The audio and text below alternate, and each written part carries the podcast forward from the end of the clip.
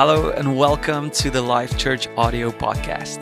We hope that you find these messages encouraging, life-giving, and ultimately get you closer to Jesus. Enjoy the message. Hey Life.Church, so good to be with you again. We are continuing on with our series called Wake Up the House. But allow me to pray for all of you and for us before we start. Father God, we thank you. We thank you that we can gather around and know that you have a desire to speak to us from your word. And I pray that the word that's going to reach our hearts today, Father, that it will penetrate our hearts and that we will apply it to our lives, because it's not just good information. It's application things that you give us in your word to influence our lives so that we can live a life that's beyond blessed. Thank you, Lord. In Jesus Christ's wonderful name we pray. Amen. Amen. So we're in our series called Wake Up the House, and we are busy specifically focusing on how to live a life that is beyond blessed. And the reality is, as the body, as the church, as Christians, we should wake up to the principles that's in God's word, apply them to our lives so that we can influence the world that's beyond us. Now, beyond blessed means that blessing don't end with me. But it's not that, God, I'm praying for blessing in my life so that I can be blessed. Beyond blessed means, God, I'm praying for blessing so that I can be a blessing to others. So today, in regards to living a life that's beyond blessed, we are going to focus on 10 financial instructions that we find from God's word. But it's very important to remember, at Life Church, we believe and we teach and we live this. We get to give. We don't give to get. We're not trying to manipulate God or force God into anything, but we get to give because His blessing is so amazing in our lives. I want to encourage you, if you didn't listen to the first two, please go and listen to session one regarding beyond living a life beyond blessed, because it gives us context and foundation, and we're going to keep building on that. So go and listen to that. So our goal as a church and as a body is to live a life that's beyond blessed, meaning God's blessing is going to flow through us, the church, into the world, and people are going to experience God's goodness. Now, living a life that's beyond blessed requires two legs, and the two legs are generosity and stewardship. Many of us, we know generosity, and many of us, we know stewardship. But the problem is, if you don't use both legs, all you're going to do, if you're only generous and you're not a good steward, you're simply going to walk with one leg, and that means you are always just going to walk in circles. And many people who I've spoken to feel like they are walking in circles in their finances and in their lives. It requires us as believers to use both legs in our lives to live a life that's beyond this. Stewardship and generosity. We also have to understand ownership and stewardship. I, you, me, all of us, we are stewards. I am a steward. God is the owner. Stewardship is to protect, but also to expand the resources of another. That's why living a life that's beyond blessed is so important. Stewardship means, God, I'm going to protect what you've given me, but I'm also going to expand the resources you've given me, and I'm going to become a blessing to other people. God wants His resources to be expanded beyond you and me. Whatever you have, it is given to you with the purpose that you can become a blessing to other people. So this week, we're going to look at 10 financial instructions that we find in God's word in regards to how we can live a life that's beyond blessed, where blessing doesn't just end with us, but it starts with us. Now, Robert Morris, from the book Living Beyond Blessed, and this is what we're basing the series upon, he calls them 10 financial commandments. I don't think they are commandments. It's like buying something and you get an instruction manual that you need in order to assemble the product that you've bought. They are not called they're not called assembly commandments, they are calling assembly instructions. Now, it's the same for us in our financials, in living a life that's beyond blessed. God has given us instructions on how we can live a life that's beyond blessed. It's not commandments. It's your choice if you want to apply them or not. Some of us apply instructions, but we don't apply them all the way. And then what happens is you might end up with something that's working for a short while, but then it breaks because you didn't follow all of the instructions. Even though this product, this thing that God has given us about having a life that's beyond blessed, has got a lifetime guarantee on it to work for all eternity, unfortunately, you didn't apply the principle, so it's only working for a few years until you get into a different situation or season in life, and suddenly you're in trouble. Stewardship. I want you to understand this. Stewardship is not dependent on how much you have. And that's why we want to teach our children, when they are kids, to be good stewards with the little they get. Because stewardship, I know people who have very little and they are really bad stewards. But I also know people who have a lot of money and finances, and they are also very bad stewards. So we're not talking about how much money you have or how much money you make or how much resources you have. We are talking about how you think about stewardship and ownership.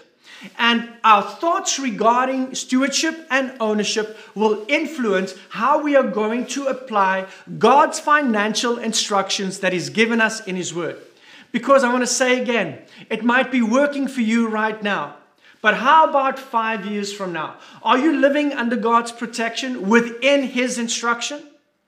Only you can answer that. And I'm hoping that you are setting yourself up for a future where you can be a person, a family, a couple, a marriage that live a life that is beyond blessed. So let's look at the 10 financial instructions. I'm going to line them up with the 10 commandments because this might help you to remember them better. Number one, the first one, put God first. Put God first. You can say this, put God first. In Exodus 20 verse 3, we read the following. You shall have no other gods before me. Now, we've talked some about tithing in the past and giving. And we've spoken about tithing, and we know that tithing means 10%. Giving God your first 10%. And the reason why this is important for us to get and why we have to apply this principle of giving God our first means, it means that we are saying, God, we trust you and we honor you as our source of resources for our lives. We're going to read a story in 1 Kings 17, and we can learn from this event about what happens in our lives when we put God first. Now, this is during a famine, and the story is about Elijah, and there's a famine, there's a pandemic, but this famine has been going for 3.5 years, 3 years and 6 months. So something hard is going on in society. People are struggling. People are dying of hunger. So Elijah, so he arose and he went to Zarephath. And when he came to the gates of the city, indeed, a widow was there gathering sticks. And God told him to go to this widow. And he called to her and said, please bring me a little water in a cup that I may drink. And as she was going to get it, he called to her and said, please bring me a morsel of bread in your hand. So she said, as the Lord your God lives. Listen to that declaration. I do not have bread, only a handful of flour in a bin and a little oil in a jar. And see, I'm gathering a couple of sticks that I may go in and prepare for myself and my son. She's a widow and she only has one son, that we may eat and listen and die. This is our last meal. And Elijah said to her, do not fear, but do as you have said. Watch what Elijah says to the widow who has one meal left. Listen to this.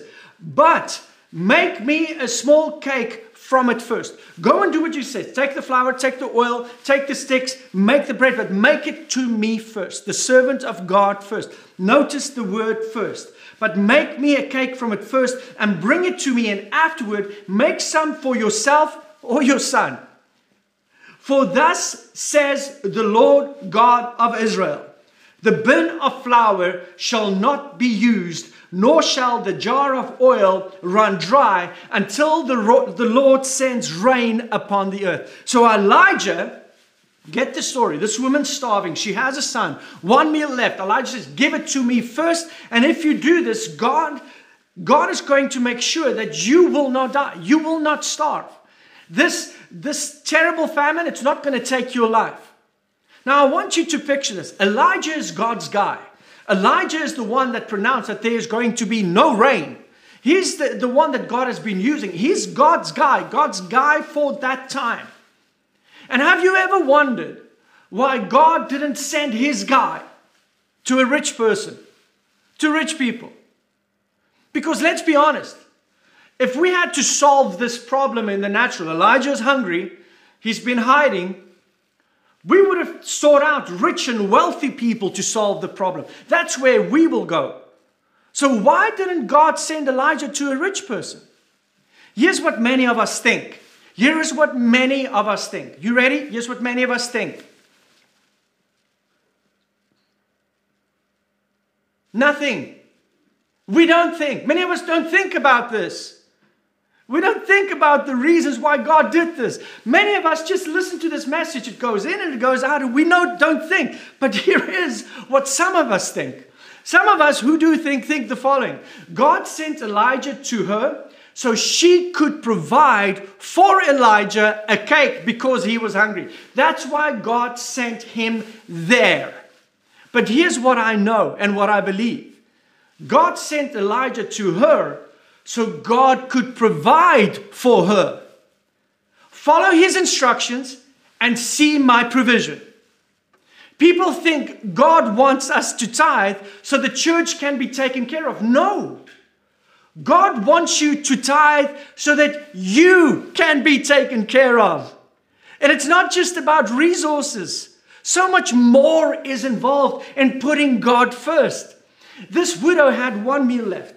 And her son had a terminal disease, and he dies a few months after this. And Elijah raises her son from the dead. See, when you put God first, it's more than just finances and resources that come in order. Your family comes in order when you serve his instructions. Your purpose, your hope, your life, the direction that you are going. All of it comes in order because he is first. And his plans for you are good. And when you then get a testimony about God's provision in your life, and then when difficulty comes, you already know that he's got you. So fear and stress and anxiety, they do not have a hold on you anymore. So number one, I want you to get this. Please hear me. Put God first. Number two, don't worship material things. Second instruction. Exodus 20, you shall not make for yourself a carved image. A carved image is an idol, and an idol is something you put before God. So this one and the first one kind of line up. Have you ever put material things before God? Let me ask you that. Think about it. I have. I've done it. I've repented from it. And some of us don't even know that we've done it. Have you ever bought something that you regret buying, and you knew you were going to regret it? You knew it was a mistake even before you bought it. Have you ever saved up for something? And this is where a lot of people live. I'm saving up for this car. I'm saving up for that house, for future plans, for studies. I'm saving up for this or that. And then what happens in our savings and our desire to save up enough money, we neglect God. You may even be tithing now or been tithing in the past, but you stop because you just need to save up for this thing first. I can't afford to tithe right now. Listen, you can't afford not to. You are the only one that knows where you are at in regards to putting God first and having idols in front of him, having other things more important than him. So these are financial instructions on how to be a good steward, but also how to live a life that is beyond blessed, because without God, we cannot. When you value your savings account more than God, you are not following his instructions. You want God in your savings. Hear me.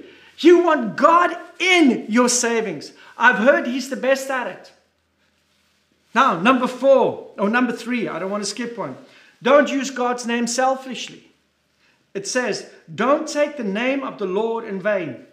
Now, what do you think of when you think of a vain person? What goes through your head when you think, oh, that person's vain? We think of a person that worships at his own altar, right?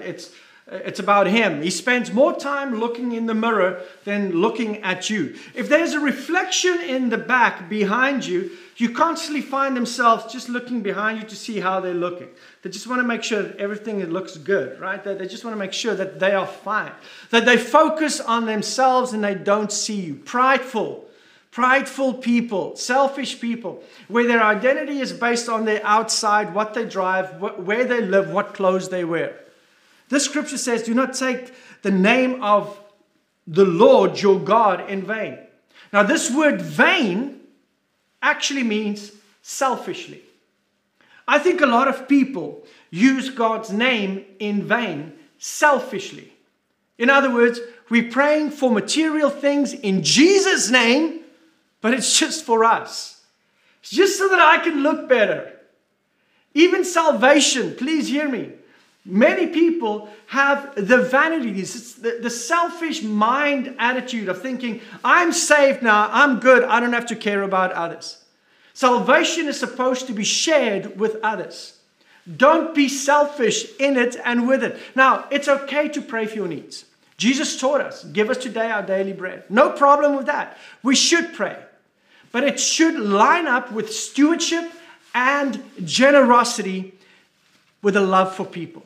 Now, I've bought things in the past in vain that I regret because I knew before I bought them that it was in vain. I knew it. But I convinced myself that I prayed about it and that God wants me to have it because it is cool. It smells great. I'm going to look so good in it. People are going to love it when I drive up in that thing. Hear me.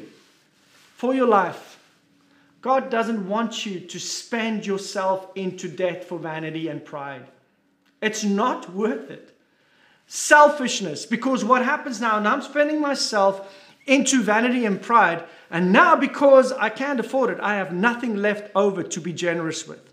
So number one, I was a bad steward. Number two, generosity is out the door because I've got nothing available to be a blessing to others. I've experienced the blessing of being a good steward, but I've also experienced the consequence of it. And I'm so thankful for God's grace. Number four, be a good steward, which lines up perfectly with this. And this relates to the fourth commandment. In Exodus 20 verse 9, it says, 6 days you shall labor and do all your work. But the seventh day is the Sabbath to the Lord your God. And on it you shall do no work. God is saying to you, God is saying to me, to be a good steward of our time, of your energy. Be a good steward of your relationships. Be a good steward of your life. Working 6 days a week. Resting 1 day of a week. That is a good steward. It's believing that God can do more in 6 days than you can in 7. And by the way, if you want to know how much God can do in 6 days, just go read Genesis 1. Just go read that one and you'll be convinced God is capable to do more in 6 than we can do in 7. It's the same in regards to tithing. Tithing is believing that God can do more with 90 or with 10% than what I can do with 100. Tithing is believing that God can do more with 10%, not 90%. Some of you were panicking. God can do more with 10% than what I can do with 100. And that's being a good steward. All good stewards do three things. All of them have these three things in common. Number one, they spend wisely. Number two, they save diligently. Number three, they give generously. Question, who have you given to besides yourself lately? So here's the first four. Put God first. Don't worship material things. Don't use God's name selfishly. Be a good steward. Number five, teach your children. Teach your children about money and possessions and God's kingdom and how it works in God's kingdom. Teach them God's instructions. Teach them these 10 instructions from God's word. The commandment it lines up with is honor your father and your mother. Now, honoring means they are going to honor what you are doing because you have taught it to them. Why did God want children to honor their father and mother? Because that's where they're going to learn about God. That's where your children are learning about God and about how money works and how it affects your life. The way you talk about money, the way you handle parents, the way you handle money, whether you give to the church, whether you are generous, the way you talk about it when you're around the house. Are you a generous person to those people who are in need? If you are constantly saying things like, oh man, we just need more money. Our problems would be solved if we have more money. You know what you are doing? You are actually teaching your children that you are serving money. No, money is supposed to serve us as we serve God. Let your financials, The way that you are handling your financials, speak as a testimony to your children in relationship with God, and let them see and know that you trust God first. Number 6, I want to go fast because we've got 4 more left. Live on a budget. It goes a long way, I'm telling you, and it goes along with the 6th commandment also. You shall not murder. Now you try and figure out, how does you shall not murder align with live on a budget? If you're not living on a budget, you're killing yourself. That's how. I had to try and connect them. But make sure you have God first as part of your budget. God has to be number one in your budget. Make sure that is there. The amount of stress and anxiety that we create in our lives around money, it's killing people. Do you know that in Canada, we have the highest debt rate in the world? We also have the highest depression rate in the world, which means we have one of the highest suicide rates in the world. And it's all connected. And if you don't plan, if you don't have a plan with your finances, if you don't have a goal, you'll probably reach it.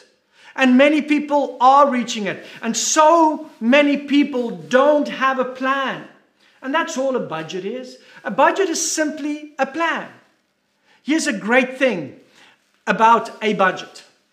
A budget helps you to make financial decisions without the emotional connection to that financial decision, because it makes the financial decision for you. We can't afford that. We can afford that. Done. Simple. Mr. Budget have spoken. A budget is like a map. It gives you direction. If you are lost, those of you that are lost financially, it's because you're not using a map. But here's the great thing. You don't have to write your own map. All you have to do is ask for help. Go to people that you know that are financially, they are moving in the direction where you see your life, where you want to go. Go to professionals. Even if you have to spend money to get a map and then follow the map, it's worth it. Number 7, live below your means. I want to say that again. Live below your means. Exodus 20. You shall not commit adultery. So when you commit adultery, what you are doing is you are living outside of God's plans and purposes for your life. You are living above, based on your thoughts and your opinion, above where you are supposed to be. And it's the same way when you live above your means. The reason why people live above their means is contentment. They are not content. When you live above your means, when you buy things you can't afford, and I'm going to say it really strong, what happens is you are basically shaking your fist in God's face, saying, God, I'm not content where you've placed me right now. I'm not content with what I have, and I'm just going to do things my way. And later on, there you pray, God, please help me. But living above your means means that you are placing yourself in a position, setting yourself up for trouble in the future. Paul writes the following. And the root of that is contentment. So Paul writes the following in Philippians 4:11. I have learned in whatever state I am to be content. I have learned to be content. Learned. I have learned. It means I can learn to be content. And how do you learn to be content? It starts with thanksgiving. Start being thankful for what you have in your life, and you see how contentment will enter into your heart, and you will approach your finances and your world differently. Start with thanksgiving. Number 8, don't buy now and pay later. This is probably the biggest problem in the world right now. Buying now and paying later. And the commandment it lines up with is, you shall not steal. Because it's stealing to spend money that you don't have. 80% of all tax refunds in our country are spent before people get them. 80% of people spend it. They don't have it yet, but they put it on their credit card. And then they start paying interest. And then they start paying interest. And then the amount's not what they thought they're going to have. And then they get into debt. God wired you. And God wired me. And it's kind of... I'm teaching this to my children, the anticipation of getting something, the hope of getting something. God wired us emotionally for hope. In Romans 8:24, it says the following: "For we were saved in this hope. But hope that is seen or realized is not hope. For why does one still hope for what he sees and what he's already got?" Why would you hope for something if you already have it? Now remember these two words: delayed gratification. I don't think a lot of people have experienced that in the past few years. God wired you, it says in that scripture, to look towards things in the future, to want something, to work for something, to wait for it. And then once you get it, oh, the joy you have is so overwhelming because you had to wait for it and work for it, and then you got it. But we don't live there anymore. We want it. We'll take the little piece of plastic and we just swipe it. We want it now. I want it now. Amazon delivers Prime in 2 days. I get it. And you don't realize what you are actually doing with your joy. God wants us to have the joy, that delayed gratification of knowing something's going to happen. And don't live at the place where you buy now and pay later, because you are spending yourself into trouble. Rather go for hoping for it, working for it, looking towards it. The clinical definition of depression is a person who has lost hope. We need to bring hope back into our lives. Number 9, we're almost done. Be a good steward. Sorry, not a good steward. We've already had that one. Be a good witness. Be a good witness. Now this lines up with the 9th commandment. You shall not bear false witness against your neighbor. If you're telling your neighbor about God and he's looking over your shoulder wondering, you're telling him, man, God is so good to me. God is so good to my family. And he looks over your shoulders and he sees an old run-down home, cars that's not working. That's a poor witness, because your children's hungry, the clothes are torn, but you have a brand new pickup truck standing on the street and your wife's old junker doesn't want to start. And the house is run down, but hey, God's so good to us. That's not being a good witness. Because a good witness means that you're going to be a good father, a good husband. You're going to look after your resources. You're going to make sure that when people look at you, you're going to reflect God's goodness to them. We have to make sure our finances are a good witness to the community. What do I spend my finances on? Are you a good witness with your finances? So here's the first 9. Put God first. Don't worship material things. Number 3. Don't use God's name selfishly. Number 4, be a good steward. Number 5, teach your children. Number 6, live on a budget. Number 7, live below your means. I want to just say below your means again, because if you live within your means, it means that you're going to, that is a person who has the mindset of God bless me. I'm going to live within my means. A person who lives below their means, they have the mindset of God, this is what I'm getting, and I can spend all of this and just spend up to there. But I want to live below this, because my heart is to be a person that lives beyond blessed.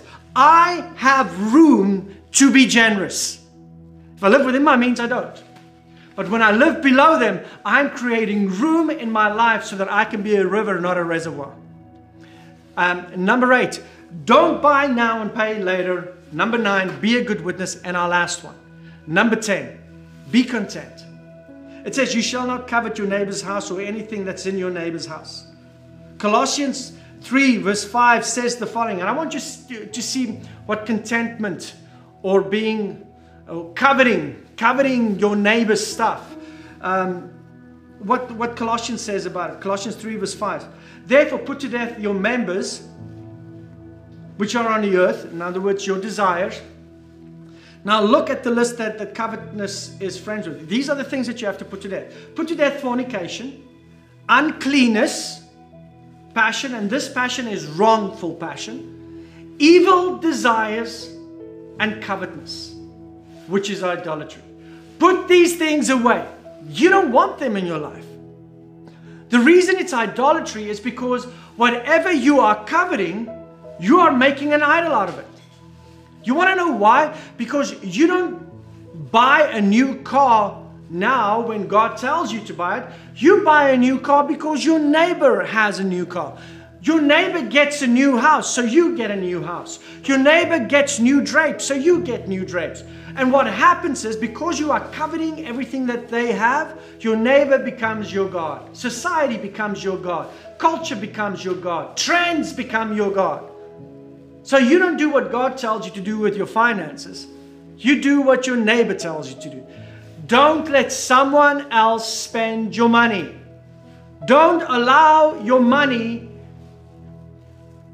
to determine if you're going to serve culture or not. Money serves us as we serve God. Let God tell you how to spend His money that you are a steward of.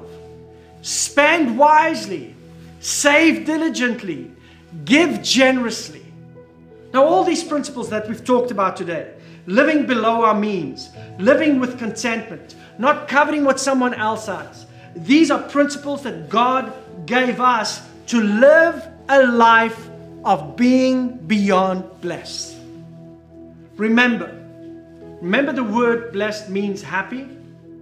And my prayer truly for all of you listening to this is that you are not simply happy and content with your life, but that you will discover that true blessing is when you start influencing, changing, and impacting other people's lives, where they are also blessed, and that happiness starts affecting you. I want us to be a body that lives our lives with the goal to bless other people. And I hope you will join me in that. Take these 10 instructions. Go listen to this scripture again, or to this message again. Take the notes. Write the 10 financial instructions down. Remind yourself of them daily and see how it will impact your life. Let's pray. Father God, we thank you for your word and for the incredible instructions we find in your word and the plans that you have for us, and that we can know that they are good. And Father, I pray that you will give us the wisdom, the knowledge, and the ability to follow all your instructions with the purpose to be a blessing for other people. We love you, God. We love serving you. And I'm thankful that I can be your child. In Jesus' wonderful name we pray this. Amen. Have a wonderful Sunday. Thank you so much for joining us on the Life Church audio podcast.